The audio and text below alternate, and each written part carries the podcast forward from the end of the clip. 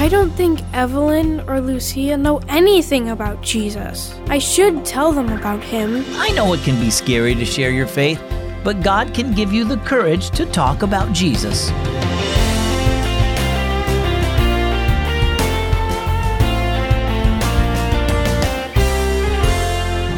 Guess what? You're listening to the one and only Keys for Kids, a great way to grow your faith in God. My name is Zach. Back when I was in middle school, I had a good friend named Lily. When I found out that she had never been to church, I wanted to tell her about Jesus, but I was so scared. I was worried she would laugh at me, or worse, she would stop being my friend. Romans 10:14 says this, before they can believe in the Lord, they must hear about him, and for anyone to hear about the Lord, someone must tell them.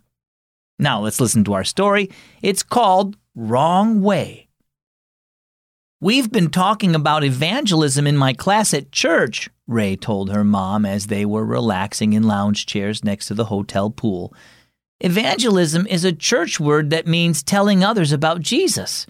Our teacher has been telling us stories about missionaries in other countries and how we can tell people about Jesus too, no matter where we are. Ray sighed. It's making me think a lot about Evelyn and Lucia. I don't think either of them knows Jesus. Do you talk to your friends about Jesus? asked Mom. Well, not really, Ray replied, but I pray for them all the time. Prayer is important, Mom said. But we also need to share the good news of Jesus with others. They need to know how he loves them so much he died for their sins. The next day, as they exited the freeway and turned onto a small country road, Dad slowed down the car. What's going on here? He asked as a man ran toward them, waving his arms.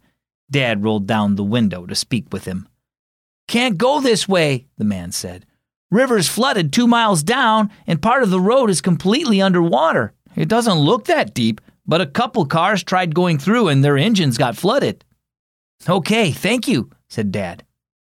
After they got back on the freeway and pulled up a new route on Dad's phone, Mom spoke up. I'm sure glad that man ran over to tell us the road was flooded, aren't you? Ray nodded. If he hadn't done that, we would have kept going that way. Right, said Mom. We may have even tried to drive through the water and gotten our engine flooded. That would have ruined our whole trip. Mom shook her head. It made me think of Evelyn and Lucia. Just like we needed that man to tell us not to go the way we were going, your friends need someone to tell them they're going the wrong way. Pray for them, but also talk to them about Jesus and what he's done for you. They need to know he's the only way to be saved and have eternal life. So, what about you? Are you afraid to share the good news of Jesus with your friends? It is important to pray for other kids, but unless someone tells them about Jesus, how will they know they need him? Perhaps God wants you to be that person. Let them know Jesus loves them and be open about what he's done in your life. Ask God to give you opportunities to point your friends to Jesus. Our key verse is Romans 10:13. Whoever calls on the name of the Lord shall be saved. And our key thought for today tell others about Jesus. Hey, Zach. How can you know Jesus is with you? Hi, Isaiah. I'm so glad you sent your question to me.